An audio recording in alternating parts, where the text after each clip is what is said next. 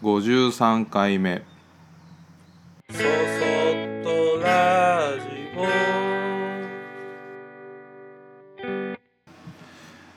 皆さんこんにちは。こんばんは。そそっとラジオ。木俣俊吾です。えっ、と今日で53回目。えーちょうど1年前ぐらいにそそっとラジオ始めて1年が過ぎ去りました。頑張って毎週更新して偉いなうん今日は久しぶりになんかちょっと、え1年1年1周年だからとも思いつつずっと忙しかった反動で、えー少しだけホッとできる時間になってて 頭が 働かずなんか何を話そうかなっていうのを、えー迷ってました。なんかこう、まあ、ずっとえーっとまあこんな考え方はどうですかああですかっていうまあ俗に言う自己啓発的なことが多かったので今日は全くそれとは違って、えーバック・トゥ・ザ・フューチャーについて 話していこうと思います。でちょっと展示の前にえーとコーヒーをたくさん焙煎しないといけなかったりとかえーと何て言うんだろう。頭とかは使わなくていいけど体をぼーっと使っていかないといけないっていう時があったのとあと鹿児島に出張に行ったのでその時の飛行機の中とかそういうところで、えー映画とかを見ました、まあ、バック・トゥ・ザ・フューチャー以外には、えーアメリとかあと「自慢」とかかな。うん。で、まあ、そんな僕自身あのアニ映画好きではないので詳しいわけではないんだけど「まあ、バック・トゥ・ザ・フューチャー」を見たきっかけとしてはたまたまネットフリックスで「えーっとバック・トゥ・ザ・フューチャー」ができるまでっていうののなんか舞台裏メイキング映像というよりかはうんと監督たちはこういう監督で落ちこぼれで俺たちに映画を作らせろみたいなことを言いながらとかでそれでこううまくコネクションを作っていってスピルバーグとも仲良くなってとかユニバーサルとスタジオと契約するにあたってとか、えー主人公は最初は違う人だったとかなんかそういったうんと本当本当のできるまでっていうところを、えーなんかそういう番組がネットフリックスの、あのチャンネルであってでそれをなんかたまたまぼーっと見てたらなんかすごい「あバック・トゥ・ザ・フューチャーいいね」と思って。でもなかなかこうなんだろう一回見たことあるものってうんとちょっと言い方悪いけどもう一回見るのってなんかもったいない気がしててそれだったら新しく見たことない映画見た方がなんかいいのかなと思ったりする傾向が僕にはあるんだけどまあそれでもそのメイキングのやつが面白かったしあるあるワンシーンだけはここはその主人公じゃない人がやってるんじゃないかっていうシーンもあるとかって言ってその場所を見せてくれてたのでそれも確認したいなとかなんかそういう思いもあって。えー見てみました。でえーっとまあ多分ね20年以上は僕はなんなん、えー家多分小さい時に自宅でなんか金曜ロードショーみたいな感じで見てでその後にも多分なんかで1回とか2回見てるか見てないかぐらいの感じなんですけど、えー主に舞台というのは1985年1の舞台は1985年で、えーっとそれから過去に戻る時は30年前の1955年に行くっていう状態ですね。で2では、えー、と1985年から2015年つい最近ですねに行ってあのスケボーが浮いてたり車は空を飛んでたりとかっていう世界だったんだけど、まあ、そこでちょっといろいろあってまた今度は1955年に戻ってっていうような感じでした。で改めて見るとなんか娯楽映画の王道っていう感じでまあまあ面白かった。あこあ面白いとか思うなんか一人でえーっとちょっと突っ込みながら「おいおいおいおい」とかって言いながら 笑ってましたね。でなんか僕の中で当時見た時にうわーすごいと思ったのはあのワンで、えー兄弟の写真兄弟3人が写ってる写真があってそれがお兄さんから1人ずつ消えていくっていう写真があってでそういうシーンがあってであとはあのギターを演奏してる主人公がギターを演奏してる時に、えー、とお父さんとお母さんになるはずの人たちが離れていく時に力が抜けて手が消えかかったりとかあとタイムスリップする時に、えー、と車がすごい光を放ってピューって言ってこう消えちゃうシーンとかなんかもう最初に見た時はすごいうわすっこんえ？どう？えどうやってそんな風にしてるのっていう風に思ってたんだけど今なんか改めて見るとすごいチープな、えー合成 合成画像でなんかこうチープすぎてちょっと笑っちゃうなと思うぐらいなんだけどなんか当時のフィルム映像とのマッチングで考えるとこれはこれでなんか味わい深いやつだなと思って映像だなと思って見てました。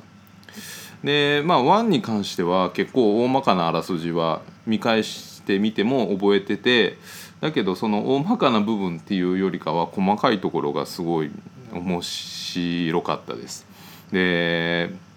あのデロリアンっていう車があってそれが、えタイムマシーンになるのがデロリアンっていう車でそれはねあのーこう大人になってくるといろいろね知識が増えてそういうのに対してのうんちくも増えるんだけどあのジョルジアのデザインって言って車自体はあのゴルフとかあとフィアットパンダとかなんかそういったあのすごい、えー可愛くて、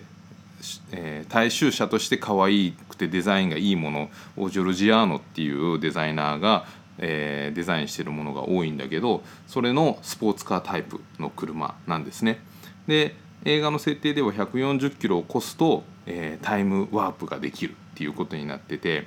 で最初のシーンでえーっとドクっていう博士ねタイムマシンを考えた博士が、えー悪者に、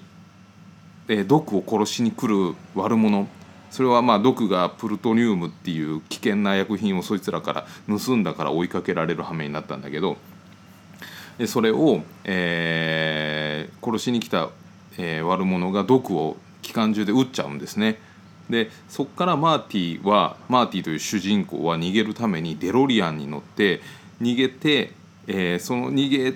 る道中に140キロ以上過ぎてしまって過去にワープしてしまうっていうのが、あのー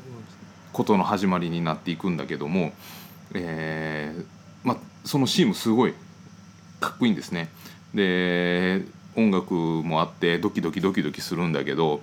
えー悪者が乗ってきたのがワーゲンバスって言ってあのすごい可愛いワーゲンの古いボロボロのよく、うんなんだろう移動販売とかであったら可愛いなみたいな感じのワーゲンバスっていうのに乗ってきてそこの天井のサンルーフから体を出して銃で、えー毒とかを撃ったりするんですね。でまあ、そこのシーンを見てるとちょっと待てよと思ってワーゲンバスって140キロもスピード出ないぞと思って多分100キロもスピードが出ないんだけどそのワーゲンバスでデロリアンっていうスポーツカーを追いかけるんだけど結構いい感じで追いかけれるんです。ね140キロに到達する寸前まで追いかけるんだけど仮にワーゲンバスが140キロのえースピードが出るほど改造してたとしてもサンルーフから体を出して140キロを耐えれる人ってすげえなと思ったりとか なんかそういう設定の甘さがなんかこう妙に妙にグッときてしまってああんかこれおもしこういう見方ができるの面白いと思って 見てました。であのまあワンは本当にワンのやっぱワンの方がその記憶としてはすごいよく残っててでそこからワンは、えー現代にかいろいろあって現代に帰ってきてああよかったって言ってで過去をちょっと、えー変えてしまったから少し、えー以前の現代に比べると裕福な家庭にマーティはあのー住んでることになってるんですね。でそこから、えーっと彼女とデートに行こうかっていう話をしてる時にまた急にあの未来にを旅しに行ったドクが帰ってきてで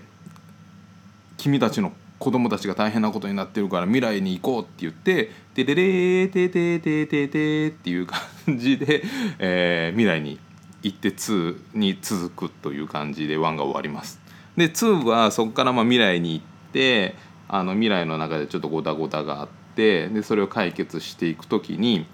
えーちょっとマーティが主人公のマーティが過去のスポーツ結果が全部載ってる全集みたいなものをアンティークショップで買おうとするんですね。で買ってしまうんです。でそれを見てあのドクはすごいこれこれ以上過去を変えるんじゃないって言ってそういうことは絶対しちゃいけないんだっていうことすごい怒ってるのをえーっとワンの時に、えーっとマーティーとか、えーマーティのお父さんになんかボロボボコボコにされたジャイアンみたいなビフっていうなんかこれは後にトランプ大統領がなんかモデルになってるっていう話でもちょっと話題になったんですけどがあの未来の、えービフがおじいちゃんでヨボヨボになったビフがその風景を見てるんです。でそれでビフはどうもタイムマシーンの存在に気づきでドクとマーティが、えーわたわたやってる間にタイムマシーンに乗って過去の、えーっとマーティとかに殴られる前の自分に会いに行きでその、えースポーツの結果が全部載ってる全集を、えー過去の自分過去のビフに渡しに行っちゃうんですね。でそこでビフは信じられ過去のビフは信じられないんだけどラジオの結果とか聞いてそれが本当のものだっていうことに気づくんですけどまあそれはちょっと後の話ででマーティーたちはえーっと未来にいた、えービフが過去に行ったっていうことは知らずに自分たちのタイムマシンで元にいた1985年に帰るぞって言って帰りますビューッと。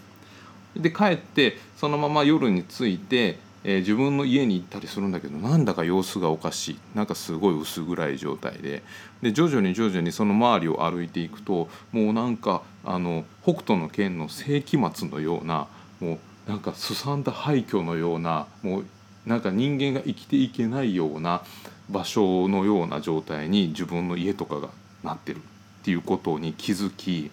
でそれがどうもビフそのジャイアンみたいなやつが一人でそこの世界を牛耳ってるっていうような状態になってます。でそれはなぜかっていうとその過去のスポーツ練習を見ながら、えービフが、えー賭けにとことん買っていって巨額の富を得るんですね。でその巨額の富を得て警察も政治家も全部自分の手中に収めてでその町自体がもう誰の手もつけられないぐらいもう悪が氾濫した世界になってしまってでそれを、えーその中に自分が飛び込んでしまったがゆえにどうしたらいいか分かんないっていう状態から過去であの未来からそういうことが起きたんだっていうことに気づいてそれを解決しに行く旅にも出かけるんだけどなんかもうそれを見て一人の悪が悪巨大な悪を自分の内側に秘めた人間が巨額の富を得れると世界をここまでボロボロにできるのかっていうぐらいのすさんだ世界観がすごい面白いなと思って 見てました。でまあそれで過去に行ってまたいろいろありながらなんとか解決してえー事なきを得るっていう感じから次は3に移っていくんだけど、まあ、なぜかネットフリックスは1と2しかなくて3は見れなくてお預け状態に僕はなってますが、えーなんかそういった、えー久しぶりに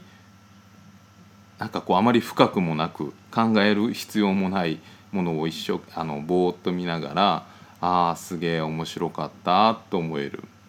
映画でしたまたなんかちょっと他のも見れたらいいなと思って、えーいますえー、そそっとラジオ1年やって1年後にこんな「バック・トゥ・ザ・フューチャー」の話をするとは思ってませんでしたが今日はこんな感じです。えー、そそっとラジオでは皆様からのご意見ご感想をメールにてお待ちしております。メールアドレスは soso アットマークグッドの G ポイントの P 数字の53ドットネットえー、そそアットマーク GB53 ドットネットこちらまでお待ちしております。それではまた次回。